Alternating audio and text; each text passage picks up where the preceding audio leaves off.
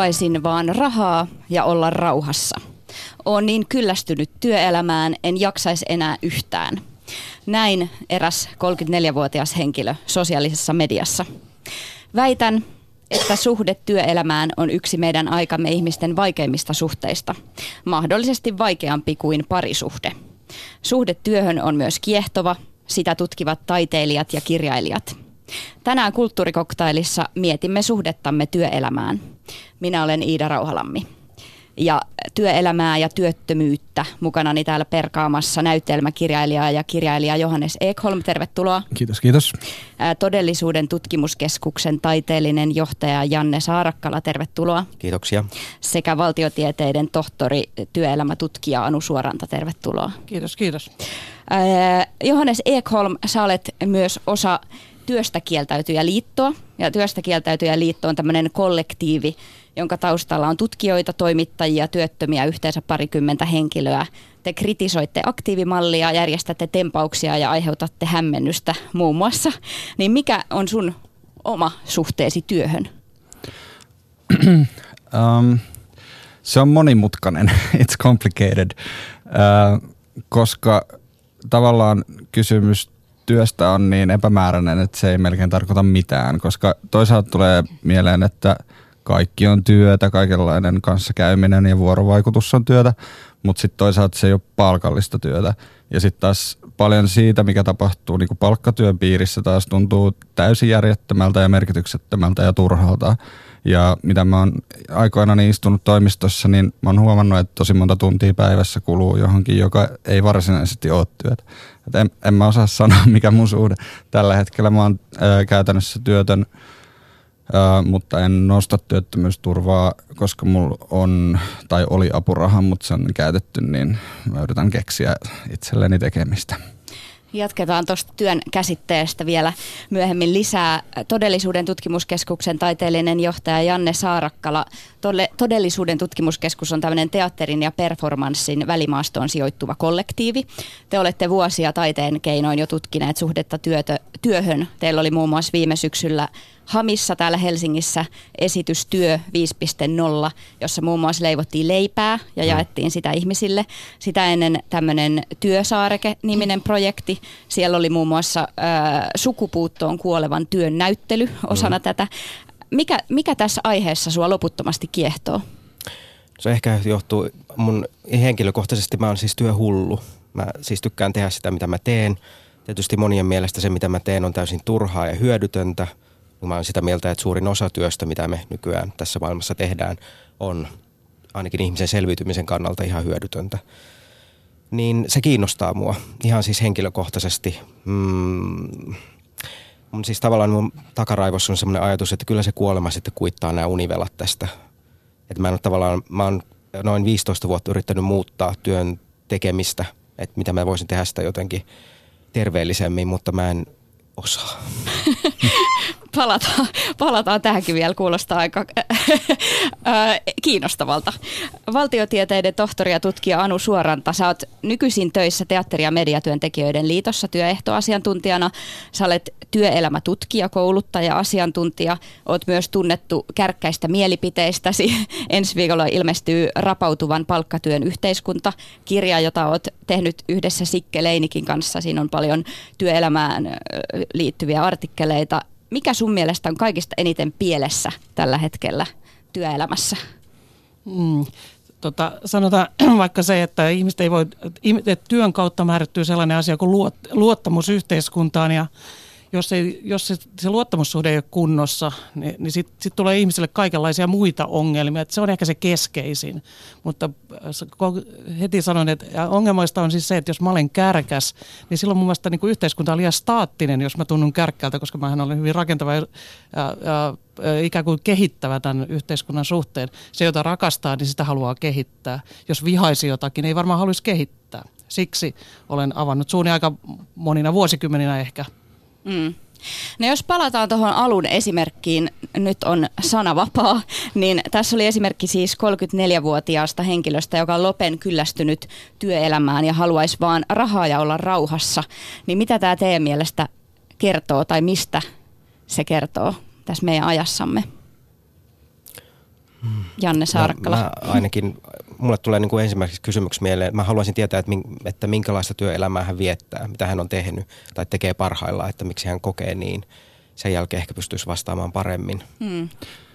Mulla tulee mieleen taas, että noinhan just niin kuin rikkaat ajattelee, että, että ne ei halua osallistua yhteiskuntaan, ne haluaa vaan rahaa jostain jonkun toisen tekemästä työstä ja, ja haluaa sitten vaikka viettää aikaa perheensä kanssa tai purjehtia.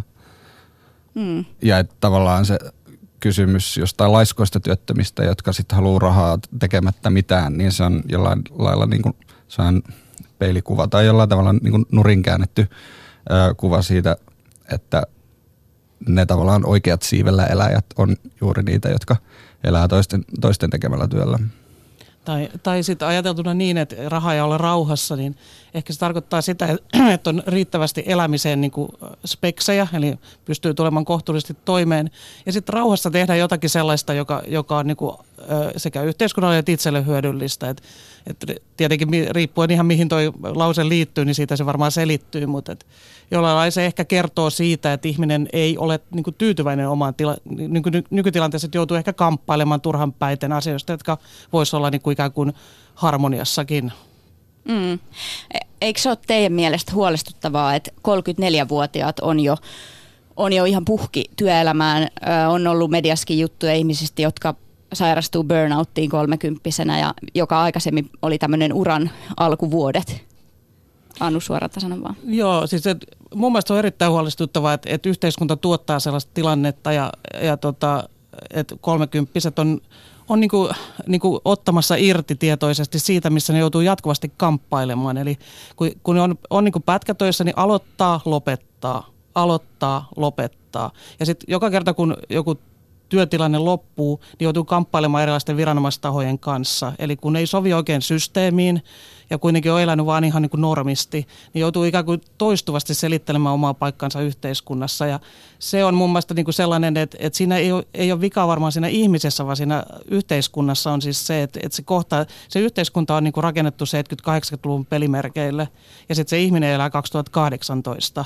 Ja sitten siinä, siinä että et, et mun mielestä vuoden 2018 ja sen jälkeen sitä yhteiskuntaa voi ja pitää muuttaa, mutta sen sijaan mun mielestä paluuta 70-80-luvun niin rakenteisiin, niin se, on, se tuskin on mahdollista. Tämä on varmaan se perusskeema tässä.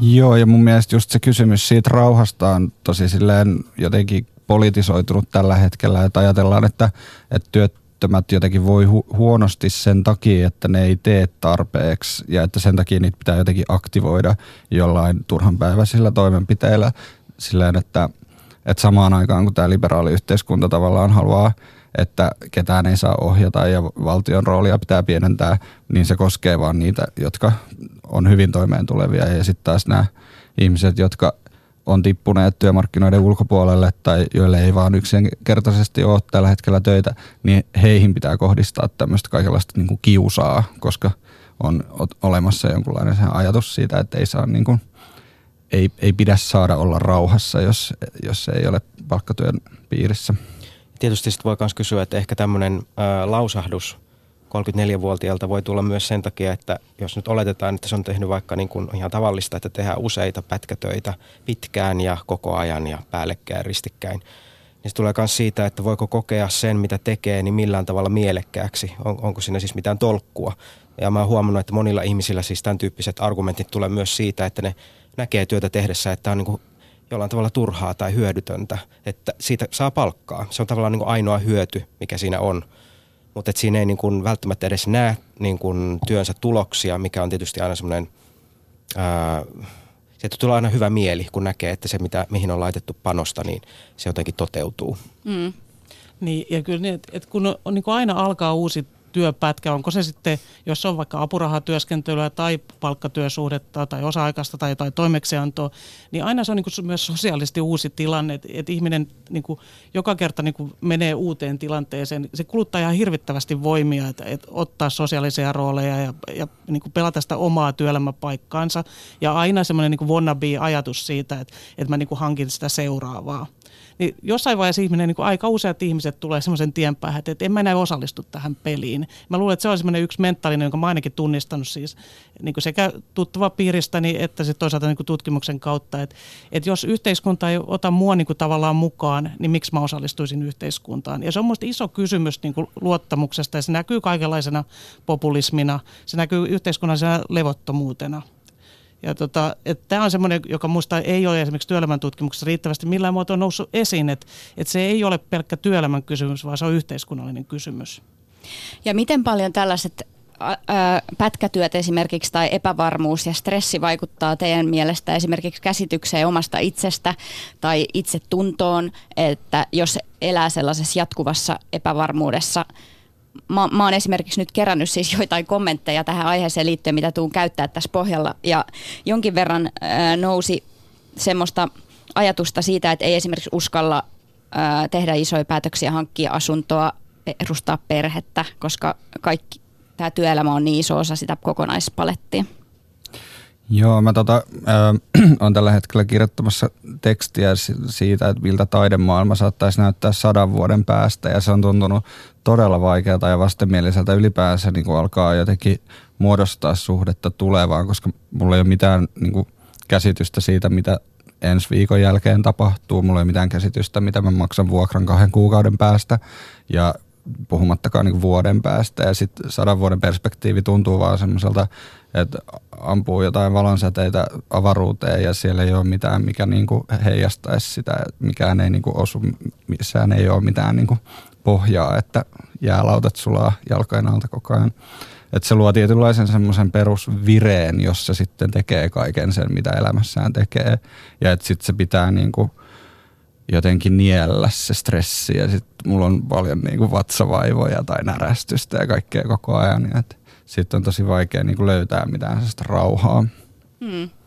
Miltä tämä Janne Saarakkala kuulostaa, kun sä jo ilmoitit tuossa, että oot ihan työhullu ja sulla on ilmeisesti töitä riittänyt, mutta onko sulla tällaista, tunnistaksä näitä tunteita?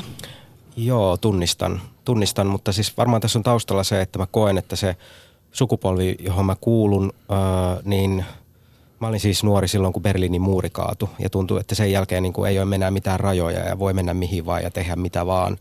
Että tavallaan tämä nykyinen työnkuva jollain tavalla itse asiassa, se on tavallaan mun ideaali tietyssä mielessä. Mä, en ole, mä oon siis jonkun verran ollut vakituisessa töissä, mutta olisiko kolme vuotta pisin aika, mitä mä oon ollut yhdessä samassa työpaikassa. Että tämä on niinku tietyllä tavalla mun unelmamaailma, mutta sitten mulla on myös käynyt hirveän hyvä tuuri.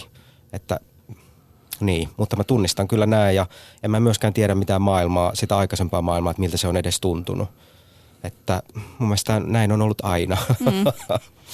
Onko se myös tuuria, että miten vahva on psyykkisesti tavallaan suhtautumaan tähän epävarmuuteen? No se on varmaan tuuria ja sitten se on myös sosiaalista taustaa, että joillakin on backupit kunnossa, jos on taloudellisesti vauraammasta lähtökohdista. Ja sitten ne, joilla ei ole backupit kunnossa, kuulun itse sellaisiin, niin tota, yksi elementti epävarmuuden kestämisessä on ikä. Ja tota, niin kauan kuin mäkin olin siis pitkään tutkimuksessa ja mulla on siis kymmenittäin, ellei sadoittain erilaisia pätkiä taustalla, niin tota, ja koko aikaa niin kuin tietoisuus siitä, että ikä, ikä merkitsee niin väheneviä työtilaisuuksia, niin kyllä se pisti mut esimerkiksi niin miettimään mun epävarmuuden sietokykyä ja, ja tietoisesti hakeutumaan niin turvallisempaan työsuhteeseen. Et, et nyt mä olen ollut siis äh, runsaan puoli vuotta tota, teatteri- ja mediatyöntekijöiden liitossa ja olen siis vakituisessa kokoaikaisessa työsuhteessa. Ja kyllä mä sanon, että mun psyykkeessä on tapahtunut merkittävä muutos. Mä en luota edelleenkään yhteiskuntaa, koska mun yhteiskunta signaloi koko ajan, koko ajan tota, sellaista epävarmuutta. Ja mä oon julistanut monille, että mä en unohda mun juuriani, jotka on pätkätyöyhteiskunnassa. Eli, eli nyt kun mä olen itse siis niin kuin sanojan paikalla, niin mä haluan käyttää sen sanomisen paikan tietenkin. Mutta kyllä mä huomaan, niin että mun psyykerakenne, että mun tulevaisuus, että mitä mä ostin pesutornin, jota mä en koskaan ostanut pätkätyöntekijänä, koska se on niin kuin siinä mielessä tarpeeton investointi, että, että kun sitä ilmakin voi mennä, tai voi mennä pesutupaan. Mutta et, et näin toimii ihminen, joka parantaa elämänlaatuaan sitten ja, ja niin pesee silloin pyykit ja kuivattaa ne silloin, kun on tarpeen, eikä, eikä juokse siellä. Et, et kyllä mä väitän, että sillä on kaikenlaisia konkreettisia merkityksiä, että millainen, millainen niin kuin tulevaisuusskenaario on. Joo, täytyy tähän vielä lisätä se, että äh, mullahan ei ole siis lapsia, niin sillä on myös iso merkitys. Että tavallaan, että mä en ole vastuussa kenestäkään toisesta ihmisestä, niin äh, se helpottaa huomattavasti tätä niin kuin, äh, työelämän äh, sirpaloitu, sen, sen sitä niin kuin tunnetta. Mm. Sitä epävarmuutta kestää silloin paremmin mä haluan vielä jatkaa tuosta noin niin yhteiskunnan näkökulmasta, että onhan se, jos on, kaikki tilastot näyttää, että, että merkittävä osa nuori, nuorista naisista tai 30 naisista on niin määräaikaisissa työsuhteissa tai työsuhteen ulkopuolella työllistyy erilaisissa itsensä työllistämisen muodoissa. Ja sitten sen jälkeen samaaikaisesti yhteiskunnallinen signaali on, että synnytystalkoot. Niin onhan siinä kornia, että jos ei kykene yhdistämään näitä kahta asiaa, että epävarmu- epävarmuus työmarkkinoilla ja syntyvyys on tota kytköksissä toisiinsa. Että kyllä mä niin lähtisin siitä, että jos haluaa, että yhteiskunnassa on lapsia, niin silloin mä lähtisin vakauttamaan niin työmarkkinoita mm. tavalla tai toisella. Mutta sama hengenveto on sanon, että, että mä en näe niin puhdasta palkkatyösuhdetta niin kuin ainoana ratkaisuna, vaan mitä Johannes tuossa aikaisemmin sanoi, niin että työmuotoja on varmasti monenlaisia ja tavallaan pitää hyväksyä, että niitä on monenlaisia. Yhteiskunnan turvaverkot pitää rakentaa siis sen moninaisuuden varaa eikä yhden kokonaisuuden varaan. Yksi kiinnostava esimerkki mun mielestä, mikä liittyy tähän, oli sellainen, että eräs ää, tutkija oli tai toimii freelancerina ja tekee opetustöitä ja näitä tutkijan töitä. Ja sitten hänelle tarjoutui mahdollisuus saada vakituinen virka, mutta hän ei sitä halunnut, koska hän, hän sitten taas nautti tästä vapaudesta. Ja se signaali, mitä sitten tuli, oli sellainen pöyristynyt ja näin, että, että miten, sä, miten sä voit, että sulle olisi tarjottu niinku tätä.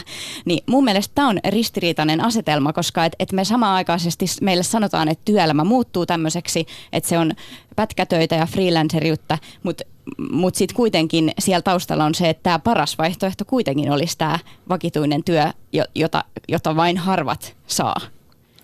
Niin, siis jollain tavalla se niin kuin autonomia ja itsemääräämisoikeus omista työajoista tai työn sisällöistä ja käytännöistä, niin se on selkeästi silleen ihanaa ja jotain tavoittelemisen arvosta ja jotain, mitä monissa niin kuin palkkatyösuhteissa ei, ei osata ehkä hyödyntää tai antaa sille tilaa tai tälleen. Mutta sitten se kääntöpuoli on tietenkin se, että jos on yksityis- tai mikroyrittäjä tai tälleen, niin, niin silloin joutuu tavallaan itse huolehtimaan myös niin kuin koko sen oman jotenkin työvälineistön huollosta, eli omasta terveydestä ja kunnosta ja, ja psyykkisestä motivaatiosta ja muodostaa itse ne kaikki niin kuin, ikään kuin työympäristö tai tai niin kuin kollegat ympärilleen tai jollain tavalla niin kuin korvata ne puuttuvat rakenteet. Ja sitten taas kun kaikilla on hirveän kiire koko ajan, niin, niin näille ei ehkä löydy tilaa tai aikaa ja vakuutuksille ei ole ehkä rahaa ja niin poispäin. Että sitten siinä murenee niin kuin jotain, mutta saadaan jotain. Ja mä oon itse kyllä just tasapainoillut sen välillä koko ajan ja, ja tähän mennessä aina valinnut tavallaan sen suuremman vapauden, mutta sitten mä huomaan just, että vähän ehkä alkaa ikä painaa ja mulla on lapsia ja mä haluaisin niin kuin jotain turvaa jonnekin. Mm. Ja sitten tuntuu, että mä en voi jatkaa samalla tavalla niin kuin kaksikymppisenä loputtomasti. Mm. Niin se on mun mielestä tosi kiinnostavaa, että jollain tavalla, tämä on siis usean mun kollegan jakama tunnetila, että, että vaikka me aletaan olla siis 40-50-vuotiaita, niin meillä on koko ajan sellainen olo, että me ollaan niin kuin kaksikymppisiä – vasta tultu tänne alalle ja me joudutaan yrittämään ihan samalla tavalla kuin silloinkin. Että tavallaan että sä oot ikuinen vastaaja alkaa ja se on mun mielestä nykytyöelämän mentaliteetti. Tai okei, sitten kun sä lyöt itsesi läpi ää, niin, että sut tunnistetaan nimeltä, niin sitten ehkä tilanne voi olla toinen, mutta sitten sä joudut mennään. edelleen ehkä ylläpitämään sitä hyvää vaikutelmaa. Ja... Niin, ja niin voi olla, että sitten täytyy kumminkin jatkaa sitä mm. yrittämistä ihan samalla tavalla, että täällä ikuiset kaksikymppiset, hei vaan hei. No mutta koetko sitä ahdistavaksi tai stressaavaksi vai äh... saatko lisää pontta siitä? No ehkä molempia, mutta kyllä se väsyttää mua joskus sillä, että, että kun on tilanteissa, jossa kukaan ei tiedä, kukahan tuokin on, niin on se, että no mä oon tehnyt tätä 20 vuotta. niin tuntuu siltä, että oho, mutta se nyt on ehkä myös niin kuin tiedotusasia myöskin. Mä nyt ehkä lähin tästä niin kuin tuntemuksesta, että, mm. että on niin kuin vastaaja vaikka on tehnyt jo tavallaan niin kuin puolet työurastaan, jos oletetaan, että me eletään 80 mm. Sitten tuosta to, tuli vielä mieleen tästä että pitää itse huolehtia vakuutukset ja muut kuntoon, niin mitä mieltä te olette semmoisesta, kun näyttää siltä, että tulevaisuudessa tulee työpaikoilla olemaan hyvin erilaisissa työsuhteissa olevia ihmisiä, että on joku on freelancer, joku on määräaikainen, joku vakituinen, ää, jonkin verran on ollut puhetta siitä, että miten tämä vaikuttaa työyhteisöön, kun joku pääsee pikkujouluihin ja jota, joku ei saa osallistua yhteisille retkille tai näin, niin mitä ajatuksia tällainen muutos teissä herättää? No ainakin se toistaiseksi että hyvin bongattu, eli, eli siis tosiasiassa työpaikalla ei ole mitään tulevaisuutta. Se, jokaisessa työpaikalla on erilaisissa hierarkisissa järjestelmissä olevia, olevia ihmisiä ja esimerkiksi vuosilomahan on se tilanne, jossa realisoituu se, että, että kellä on minkälainen tota, työkontakti siihen paikkaan. Et osa, osa siellä jollain niin kuin toimeksiannolla, joka ei, jolla ei ole ollenkaan palkallista vuosilomaa. Ja tota, sitten on se määräaikainen työntekijä siellä, joka, ja, joka tekee ja saa esimerkiksi kaksi päivää kuukautta kohden lomaa. Ja sitten siellä vieressä kopissa on tota, samaa työtä tekevä, jolla sattuu olemaan kaksi ja puoli, tai sitten seuraavassa kopissa on kolme päivää. Eli sitten sieltä yksi häipyy niin kuin neljäksi viikoksi, yksi viideksi viikoksi ja yksi kuudeksi viikoksi. Ja ne on sen vuoden aikana kuitenkin tehnyt täsmälleen samaa työtä, niin musta se on siis epäoikeudenmukaista. Ja tämä on yksi, yksi sellainen mun mielestä tava esimerkki näitä rakenteita, vaikka kuinka paljon, koska lainsäädäntö rakentuu vakituiselle kokoaikaiselle normaali palkkatyösuhteelle. Ja sitten kun maailmassa on kuitenkin, tai siis Suomessa on noin 700 000 ihmisiä, jotka työllistyy toisin kuin vakituiseen kokoaikaiseen työsuhteeseen, niin silloin tästä muodostuu ihmisten hierarkia. Ja tota, ja työsuhteilla on hierarkia ja silloin tulee ihmisten hierarkia.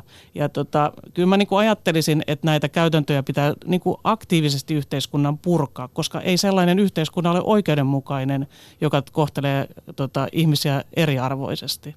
Ja, mm. ja, ja se on, se on muista, että, että se ei ole mikään tulevaisuuden skenaario, vaan näitä on siinä meidän maanantaina ilmestyvässä kirjassa, niin tota, siinä on tuon Anuhanna Anttilan artikkeli aiheesta, joka on siis metallialan työpaikoista. Ja siellä suhaa kaikenlaista väkeä erilaisissa suhteissa ja kuka nyt ajaa sitten jotain trukkia siellä ja saattoi, jos se päräyttää sitä trukilla sitten tota, palkkatyösuhteisen päälle, niin se olikin yrittäjä, joka, joka tyrkkäsi sen kumon. Ja sitten ollaankin melkoisessa sopassa siellä työpaikalla, että kuka vastaa mistäkin, mitkä vakuutukset on kelläkin. Hmm. Tuli tästä... Äh yhteiskunnasta mieleen, että mun mielestä työhän nykyään jakaa sen, että mitkä ne yhteiskuntaluokat on. Että on ne, jotka on töissä. Tai oikeastaan voisi aloittaa näin, että niin kuin korkeammalla tasolla on ne, jotka voi oikeasti valita, että mitä ne tekee. Sitten on ne, jotka on niin kuin töissä, siis palkkatyössä. Sitten on ne, jotka on työttömiä. Ja nyt tämä uusin mun mielestä on se ää, ihmiset, jotka ei saa, ei saa tehdä töitä. Niin kuin esimerkiksi pakolaiset on saattaa olla tämmöisessä tilanteessa. Jos ajattelee pakolaisleirejä, niin siellä on siis satoja tuhansia ihmisiä, jotka ei saa tehdä mitään. Niin se on mun mielestä pelottava niin kuin jatke tälle Anu, mistä sä puhut. Siis tästä, että mm. mitkä ne rakenteet on. Ja mä hu- näen, että nämä tämän, tämän tyyppiset rakenteet itse asiassa vahvistuu. Niit, en mä tiedä, yritetäänkö niitä sun mielestä purkaa? No varmaan eri intressitahot tekee erilaisia. Joidenkin intressissä pitää nämä rakenteet, systeemit, systeemit niin kuin ikään kuin ja vahvat hierarkiat olemassa. Ja sitten on toisenlaisia, johon itse niin kuin kuulun, että, että ensin rakenteet pitää nähdä ja tunnistaa ja sen jälkeen niitä pitää purkaa systemaattisesti, koska sellainen yhteiskunta, joka sisällä, sisältää rakenteellista hierarkiaa, on kyllä niin kuin todella ongelmallinen. Ja, ja siis, että et kyllä tässä mun mielestä niin kuin, työelämä on hyvä keissi siis siitä, että et on aika monta, ehkä jo 90-luvun puolivälistä saakka kaikki rakenteet niin kuin rakentuneet voimakkaammin näitä hierarkiat tänne sisäpuolelle, niin ei niitä kyllä kovin voimakkaasti ole lähdetty yhteiskunnan taholta purkamaan.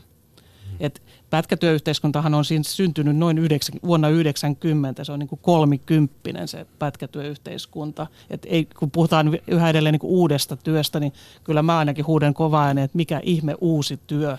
Et mm. kolmekymppinen ei ole kovin uusi asia. Mä vielä jotenkin tuosta niin kuin, niin kuin luokkiin jakautumisesta tai tuosta, niin mä ehkä itse ajattelen enemmänkin, että yhteislu, yhteiskuntaluokat jollain tavalla niin kuin määräytyy sen mukaan, että ketkä pystyy ottamaan yhteiskunnassa tuotettua arvoa haltuun, koska tuotanto on jollain tavalla levinnyt kaikkialle yhteiskuntaan ja tapahtuu ihmisten välillä ja puheessa ja eleissä ja kommunikaatiossa ja, ja tiedonkulussa ja, ja tällaisessa, ää, ja että on niin kuin valtava semmoinen määrä semmoista näkymätöntä työtä kaikkialla, joka ylläpitää sitä yhteiskuntaa, jossa sitten jotkut onnistuu ikään kuin omimaan sen tai, tai niin kuin, ä, ottamaan sen omiin nimiinsä ja, ja saamaan sitä rahaa. Ja et, et siinä on myös joku semmoinen iso, iso tavallaan ristiriita sen välillä, että et ketkä kaikki osallistuu jonkun tuotantoon ja ketkä siitä sitten käärii jotain voittoa. Mm. Kulttuurikoktailissa keskustellaan tänään työstä. Täällä on vieraanani näytelmäkirjailija kirjailija Johannes Ekholm, todellisuuden tutkimuskeskuksen taiteellinen johtaja Janne Saarakkala ja valtiotieteiden tohtori ja tutkija Anu Suoranta.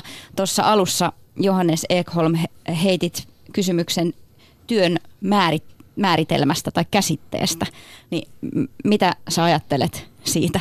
Ja muutkin? No lähinnä siis, että se on aika jä, niin kuin järjetöntä kutsua samalla nimellä sitä, mitä puhelinmyyjä tekee ja sitä, mitä lastenhoitaja tekee ja sitä, mitä Janne Saarikivi tekee. Että et ei, ei niillä niin kuin toiminnoilla välttämättä ole juurikaan mitään yhteistä ja silti me kutsutaan kaikkea sitä työksi. Mitä ajatuksia? Anu, sanohan jotain viisasta. Yritän parhaani. Tuota, Niin, että et varmaan ainakin se yksi on, että et tämä niinku palkkatyö jotenkin niinku ideaalina, ideaalina ja yhtenä on varmaan niinku jo murtunut tässä vuosikymmeniä. Että et kyllä mä oon niinku vähän Johanneksen kanssa samoilla ajatuksilla, että et se itse käsite tuottaa niinku osa ongelmaa. Ja ainakin se tuottaa ongelmaa siinä, siinä että jos siihen liittyy niinku ihminen kiinnitetään, ikään kuin arvo, ihmisen arvo kiinnitetään, tai tämä perusklise, että työ on parasta sosiaaliturvaa – se on itsessään absurdi, koska työ on työtä ja sosiaaliturva on sosiaaliturvaa, ja, mutta erityisen ongelmallista on niin kuin, kiinnittää ne yhteen. Tai toisin, että et, niin et, et työn arvo on jotenkin ihmisen arvo, koska sitten me ollaan niin kuin ongelmissa sellaisessa yhteiskunnassa, jossa sitä työtä, niin kuin, tällä niin kuin perinteisen määritelmän työtä ei ole kaikille, niin silloin ne ihmiset jää myös arvottomaksi. Eli kyllä niin kuin, tavallaan, että mä olisin, niin kuin, en mä tiedä onko uusia sanoja, pitääkö niitä keksiä tähän tilanteeseen, mutta ainakin pitää ymmärtää, että se sama työ, jota on niin kuin vuosikymmeniä käytetty 70-80-luvulla, niin se ei ole sama käsite tai se ei ole sama yhteiskunnallinen ilmiö ja toiminto enää. Mm. Mikä se olikaan se sun kirjan nimi, se joka nyt kohta tulee? No niin, nyt yritetään muistaa. Se, on, se nimi on Rapautuvan ansiotyön yhteiskunta. Sitten siinä on vielä alaotsikko, että työn ja toimeentulon tulevaisuus. Kun mä oon tässä miettinyt, että pitäisikö tota, että koko tämä yhteiskuntasopimus, joka perustuu palkkatyöhön, että pitäisikö se kokonaan niin kuin miettiä uudelleen, että kun se kerran nyt jo rapautuu, niin pitäisi alkaa kiireellä miettiä sitä, että mitä sitten seuraavaksi. Ja mulla on ainakin semmoinen olo, että se olisi nyt todellakin paikallaan, sitä tarvittaisi, koska tilanne on tosi huono. Niin te, te puhutte siinä kirjassa just tuosta, mitä äsken sanoit, että e, e, e, ihmisiä määritellään sen mukaan, että onko pätkätyöntekijä, onko työtön, onko osa-aikainen. Että on jotenkin todella iso osa meidän identiteetti, ei pelkästään se, mitä tekee ammatikseen, vaan myös se työsuhde jo, jo määrittelee sitä ihmistä. Ähm, mitä mieltä olette tästä? Miten, miten paljon se identiteettiin vaikuttaa? Ainakin mä oon huomannut sellaisen, niin kuin, että yksi, yksi havainto, joka ei ole siinä kirjassa, mutta oli pitkään teksteissä mukana, mutta yksi havainto, että mä oon aika paljon tuolla tsekeissä.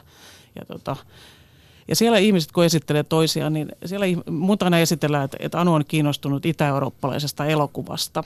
Ja sitten Suomessa, kun ihmiset esittelee toisiaan, ne kertoo aina ammatin.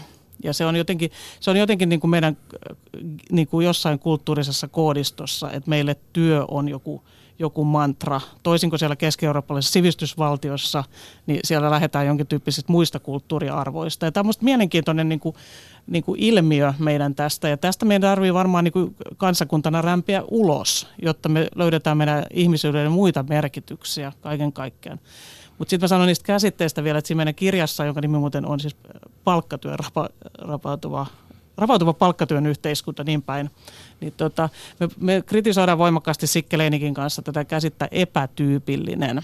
Ja se on semmoinen yksi mantra ja kauhistus, jota niin kuin hoetaan aina, että joku ihminen tekee epätyypillistä työtä. Ja sehän kertoo silloin, että joku toinen on tyypillistä, jos kerran erottava tekijä on epätyypillinen. Ja siinä, siinä mun mielestä niin osallistutaan sellaiseen yhteiskunnan tekemiseen, jos joku nimetään epätyypilliseksi, että se syrjäytetään pois ja huonommaksi. Tätä esiintyy siis niin kuin kansanedustajien puheissa, tätä esiintyy työmarkkinajärjestöjen puheissa, tätä edisty, jossain sivistysjärjestöjen puhunnassa.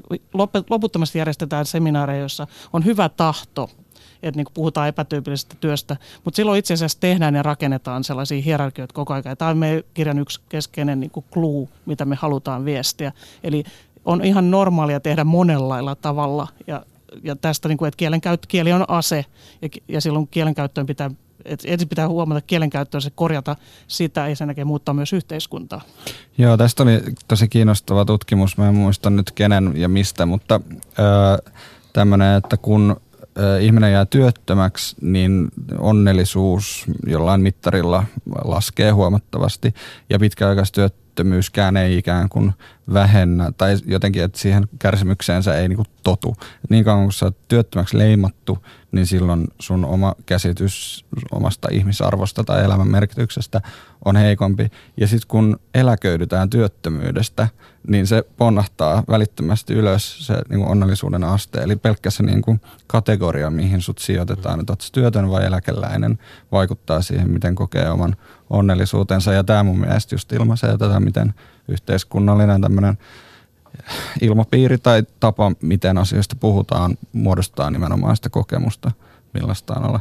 Ja et siinä mielessä just mä haluaisin jotenkin olla mukana ikään kuin ää, vapauttamassa työttömyyttä semmoisesta stigmasta tai jotenkin, että et se, että ei ole palkkasuhteessa tai ei, ei niinku tee rahan takia jotain, ei automaattisesti tarkoita, että elämä on jotenkin turhaa tai tyhjää tai jotain. Ja että ehkä arvokkaammat asiat syntyy nimenomaan jossain muualla. Ja että meidän pitäisi just täysin vaan luopua siitä niin kuin työttömyyden, työttömien syyttämisestä ja, ja työttömyyden niin kuin leimaamisesta. On tota, kun meillä oli se le, työ 5.0 leipäesitys siellä Helsingin taidemuseossa, niin me siellä siis samalla kun me leivuttiin yleisön kanssa ruisleipää – niin me keskusteltiin työstä ja suhteesta työhön. Niin muistan, että sitten kun meillä oli semmoinen loppupalaute keskenämme, niin yksi tota, mun kollegani sanoi, että hänelle jäi erityisesti mieleen siis se, että, ää, että miten paljon olisi, olisi niinku resurssia. Että siellä oli paljon niinku eläkkeellä olevia ihmisiä, jotka haluaisi tehdä jotakin. Sitten oli paljon niinku, mm, työtä tekeviä ihmisiä, jotka haluaisi tehdä työnsä kunnolla. Kun ne sanoivat, että ne ei ehdi tekemään sitä, koska kaikki on vedetty niin, niin kuin kapeaksi, että että ei niin kuin ehdi tehdä edes kaikkea sitä, mitä sun pitäisi ehtiä tekemään. Ja sitten on tietysti työttömiä, jotka, e, jotka ei ole missään työssä, vaikka ehkä haluaisivatkin olla. Niin, että meillä on niin kuin valtava niin kuin määrä resurssia ja halua, joka ei pysty toteutumaan, niin Herra Jumala, kyllähän tässä nyt jotain sitten on mielestäni pahasti pielessä. Että jos sitten niistä harvoista työpaikoista tai työmahdollisuuksista pitää taistella jotenkin verissä päin, niin mä en ymmärrä, mitä järkeä tässä on. Mm. Että kyllä se uusi yhteiskuntasopimus olisi mun mielestä nyt ihan paikallaan. Mä haluan vielä jatkaa tätä, tätä näitä käsitteistä, että sen puhutaan työstä, niin sitä työtönhän on myös mielenkiintoinen. Sama koskee siis vaikka sitä pätkätyöntekijää. Niin ihan kuin se, joku, ihan kuin se olisi joku geneettinen ilmentymä. Eli kun kun Suomen, Suomen hallitus nyt haluaa siis aktivoida työttömiä, niin se on, että siinä tapahtuu johonkin, johonkin tämmöiseen kansanryhmään tapahtuva joku toimenpide.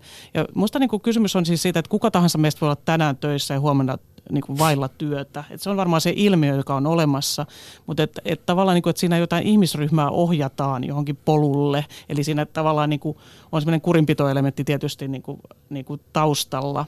Mutta kyllä mä niin kuin ajattelisin, että, että, niin kuin, että esimerkiksi tätä kielenkäyttöä muuttamalla silleen, että, että se työtön ei ole siis, niin kuin, että sitä ei nimetä työttömäksi, kun se ei mikään henkilöön liittyvä piirre, vaan se on työmarkkinoiden rakenne, rakenteeseen liittyvä piirre. Ja silloin se, että ihminen on työtä vailla. Silloin se on niin kuin, ikään kuin suhteessa siihen rakenteeseen. Ja sama koskee tosiaan näitä, niin näitä pätkätyöntekijöitä, kun niitä aina tulee sinne työpaikalle, että meillä on siis tämä pätkätyöntekijä, tai että meillä on tämä määräaikainen, sitä aina mä kysyn, että ai niin kuin määräaikainen ihminen kenties.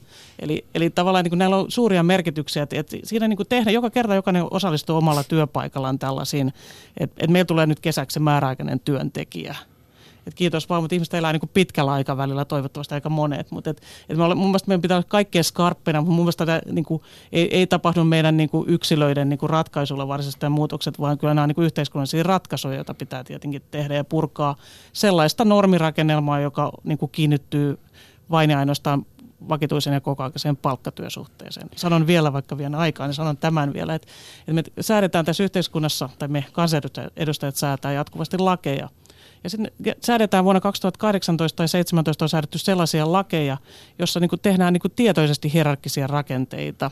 Eli kun, kun ei niin mietitä, että mitä siitä johtuu, kun joku on osa-aikatyössä tai määräaikaisessa työssä, niin ikään kuin tehdään sellaista lainsäädäntöä, joka lähtökohtaisesti syrjii eri työ, työsuhdetyypin perusteella. Joo, ja toi on mun mielestä tärkeä pointti ja se, se mun mielestä just paljastaa sen, millä tavalla kun puhutaan työttömistä, niin oikeastaan ei niistä ihmisistä, jotka on vailla työtä, ei niistä välitetä, vaan se, mitä sillä halutaan saada aikaan, liittyy niihin, jotka on jollain tavalla töissä ja halutaan ö, neuvotella niille huonommat työehdot ja matalampi palkka. Ja se tapahtuu sen kautta, että ensinnäkin demonisoidaan työttömät ja ylipäänsä, niin kuin Juhana Vartiainen sanoo, että yritetään tehdä työttömyydestä niin vastenmielistä, että kukaan ei haluaisi sinne joutua, jolloin ollaan valmiita tekemään mitä vaan mihin hintaan tahansa. Ja että, että sen takia työttömyys ehkä tämän, tällä hetkellä, tai sen takia ylipäänsä työstäkieltäytyjä liitto on, on aloittanut toimintansa, koska nähdään, että työttömyys tai tämä työttömien aktivointipolitiikka on tällä hetkellä se tavallaan jotenkin, jotenkin niin kuin tehokkain tai merkittävin niin kuin ase, millä tällä hetkellä niin kuin kiristetään sitä ruuvia ihmisten ympärillä. Ja tota, että se, mitä työttömille niin sanotusti tehdään, niin se tehdään oikeastaan kaikille muille tai niiden niin, kautta. Mm. Se tehdään mm. ihmisille. Mm. No, mitä mieltä te olette ammattiyhdistystoiminnasta, koska eikö se, sen kautta pitäisi pystyä tarttumaan näihin epäkohtiin, mikä musta oli kiinnostavaa, että mun, mun omassa otannassani tämä ei noussut oikein missään vaiheessa oman ikäisten, eli noin kolmekymppisten mielestä niin kuin sellaiseksi pelastavaksi tekijäksi. Onko ammattiyhdistystoiminnalla teidän mielestä tulevaisuutta ja minkälaista?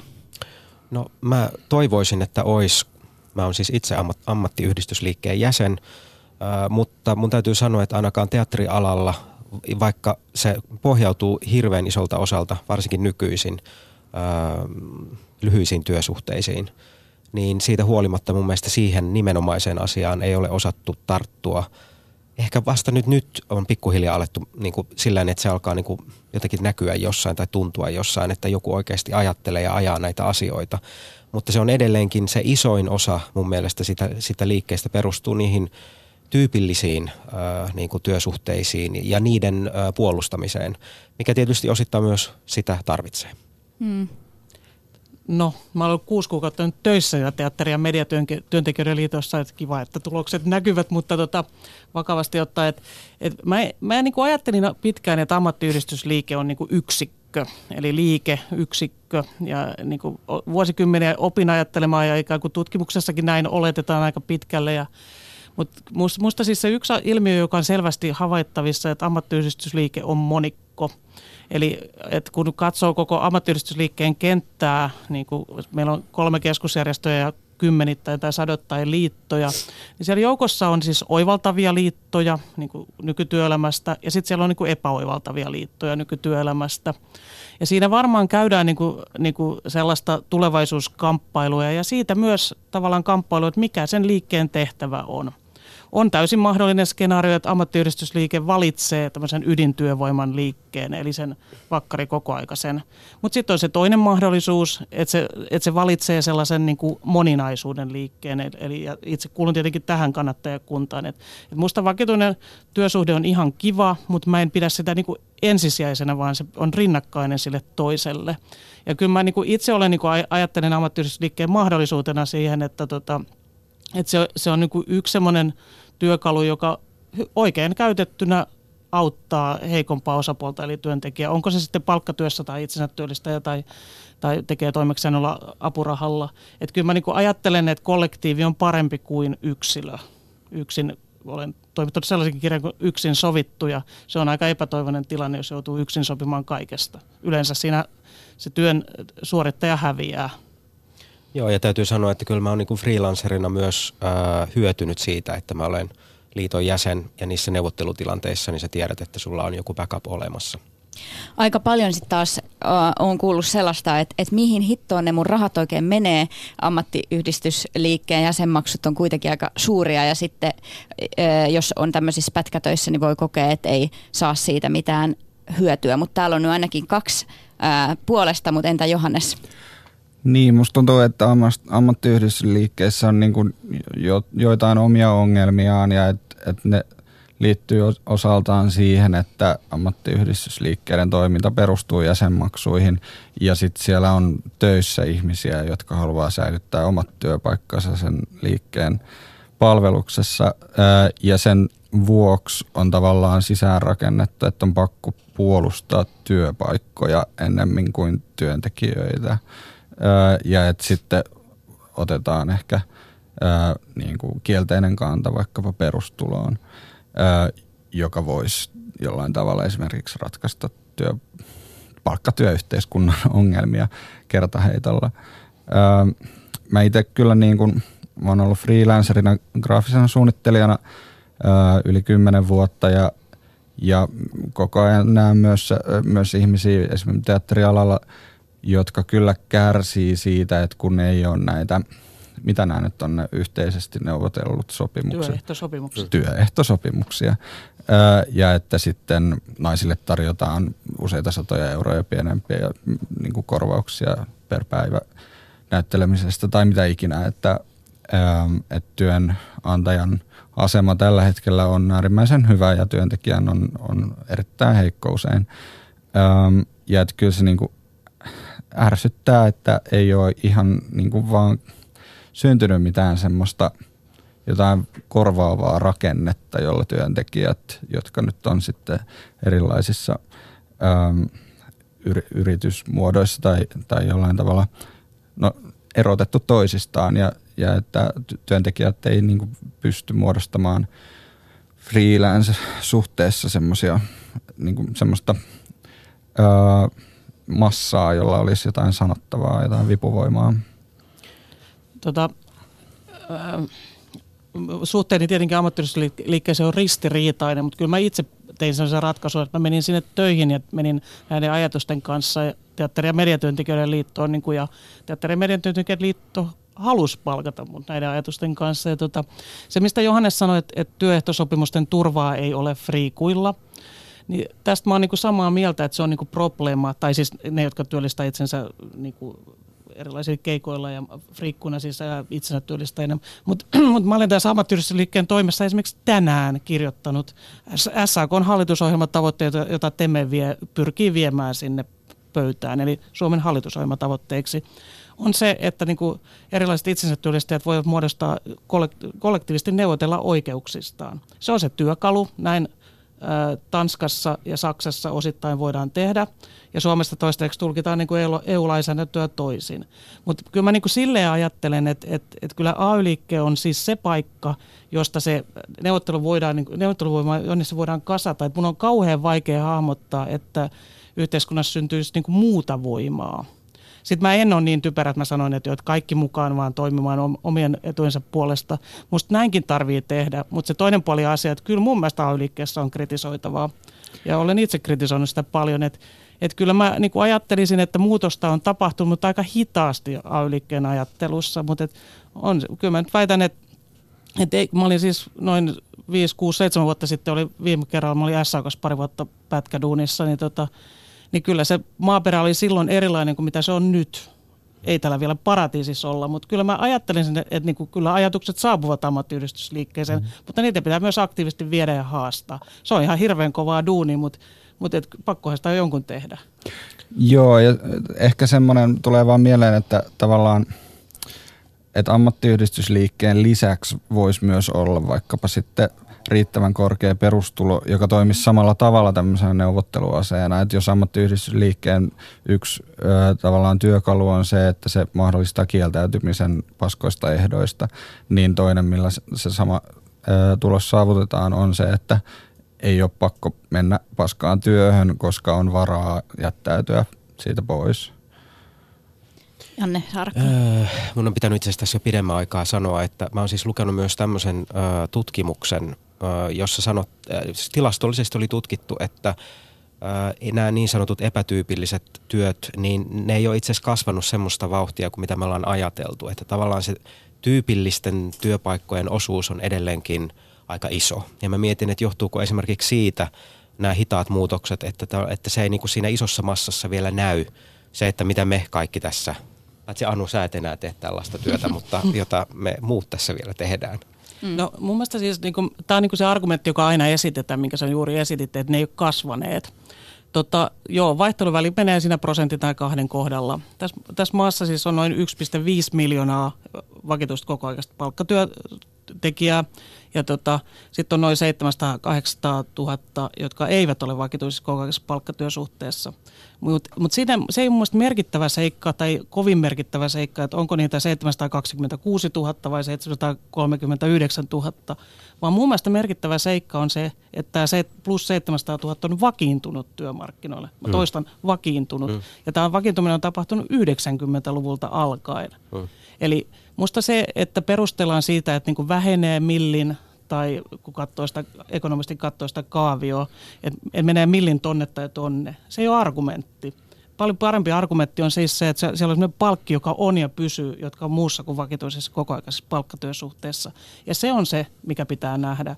Ja siinä sillä ammattiyhdistysliikkeellä on miettimisen paikka, että että kenen etuja ajetaan. Mä sanoin, että se yksi skenaario on se, että ajaa ydintyövoimaetuja, mutta sitten se toinen skenaario on, että näkee ne palkin molemmat osat, sen vakkariduunarin ja sen toisen tai sen vakituisen, muun kuin vakituisen ja kokoaikaisen ja, ja sitten sen vakituisen ja kokoaikaisen. Eli tavallaan ne, ne on valintoja, mutta, mutta tota, jotenkin mä näen, että, että, niin kuin, että ei se nyt niin kuin ehkä niin epätoivosta sen ammattiyhdistysliikkeen kanssa, että retoriikka on niin kuin somessa paljon kovempaa ylikettä kohtaan kuin, kuin siis tavallaan mitä siellä oikeastaan sisäpuolella tapahtuu. Siellä on paljon paljon niin kuin, ihmisiä, jotka on aika sitoutuneita yrittämään tekemään, mutta ne on isoja koneita ja jähmeitä koneita. Siitä mä oon niin kuin, tietenkin saanut omat oppituntini. Mutta en mä kyllä ajattelisi, että, että niin kuin toistaiseksi kannattaa myöskään niitä romuttaa. Joo, no, sano niin, vaan. Ö, tulee vaan mieleen semmoinen kaavio, jonka mä oon jossain nähnyt, musta hirveän kiinnostava, että 70-luvulle, 50-luvulta 70-luvulle, niin sekä tuotanto ja palkat on noussut suunnilleen samaan tahtia, mutta 70-luvulta eteenpäin ne on lähtenyt aika paljon erilleen, niin että tuotanto on jatkuvasti kasvanut, mutta sitten palkkataso on säilynyt ja työttömyys on ö, jopa kasvanut koko ajan. Eli että ne ihmiset, joilla on työtä, tekee suunnilleen saman verran, ei ainakaan vähemmän kuin ennen, mutta mut se mitä siitä seuraa, mitä ne tekee, jonnekin valuu valtavasti voittoja ja se ei näy niin kuin muualla yhteiskunnassa. Kaikkialta pitäisi koko ajan leikata. Ja et, ähm, niin, tässä on mun mielestä semmoinen todella iso niin kuin jotenkin poli- poliittinen – konflikti, mihin pitäisi onnistua jotenkin ottaa kantaa jotain muuta kautta kuin niin, että ihmisille luodaan töitä. Jos nyt lähitulevaisuudessa tulee katoamaan useita kymmeniä tai yli 50 prosenttia työpaikoista, niin sehän on vaan ja ainoastaan hyvä asia, mikäli se näiden töiden automaation kautta syntynyt vauraus jakautuisi yhteiskunnassa jollain tavalla tasaisesti mutta siihen päin ei ilmeisestikään olla menossa, vaan se suunta on se, että on suurempi ja suurempi joukko ihmisiä, joille ei ole mitään tarpeellista tehtävää yhteiskunnassa, mutta niitä ei voi jättää rauhaan, vaan niitä pitää aktivoida ja kiusata koko ajan.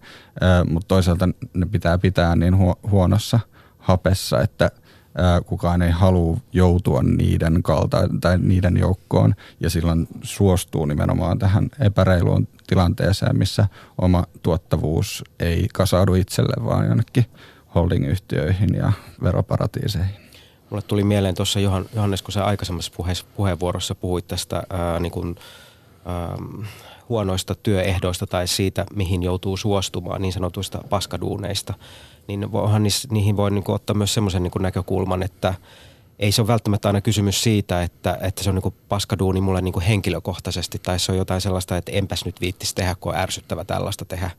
Vaan voi olla kysymys myös siitä, että iso osa työstä, mitä tehdään, on myös niin kuin, se tulos, mitä se tuottaa, niin saattaa olla niin kuin ekologisesti arveluttavaa.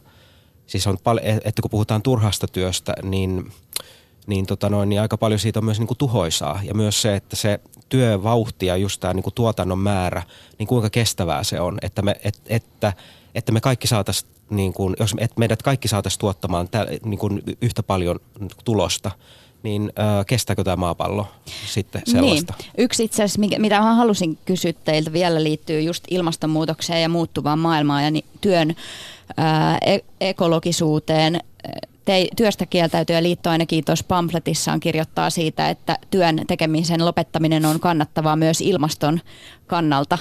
Ja ää, kaikki varmasti on samaa mieltä siitä, että, että jotkut työt kuormittaa enemmän kuin toiset, mutta mitä mieltä te olette siitä tästä aiheesta? Anu Suoranta saa aloittaa. No, tämä suorastaan avainteos alkaa olemaan tämä meidän ensi viikolla ilmestyvä kirja, mutta siinä on erittäin hyvä artikkeli, siis Tero Toivasen ja Paavo Järven sivun artikkeli on tästä tota, että miten, et millaisella, et mi, millaista työkuormaa niin nyt tehdään ja millaiset, se on sellainen skenaarioartikkeli, että et millaisilla skenaarioilla maailmaa voisi rakentaa.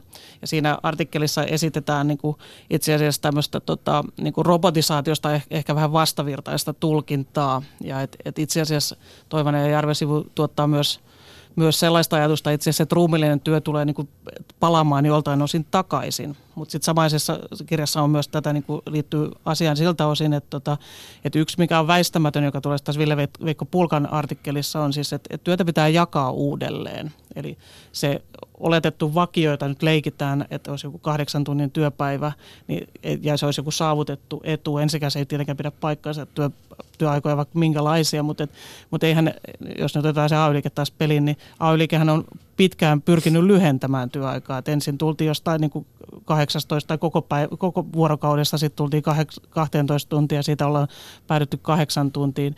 Ja sitten tavallaan tässä Ville Veikon artikkelissa tulee siis esimerkiksi niin kuuden tunnin työpäivä tai jotain sellaista, että jaetaan sitä tasaisemmin sitten. Koska mä jotenkin ajattelisin, että eihän se ihminen varsinaisesti sitä työtä kaipaa, vaan, vaan se kaipaa sit siitä tulevan toimeentulon kyllä mä itsekin viihdyn vapaa-ajassa vallan mainiosti. Niin on siinä niin kuin jotain älytöntä, että tällä hetkellä ihmisiä vaikkapa kannustetaan töihin puhelinmyyjäksi myymään jotain tarpeetonta muovikrääsää, jotta niillä on varaa laittaa lapsensa päivähoitoon, jotta niillä on aikaa olla töissä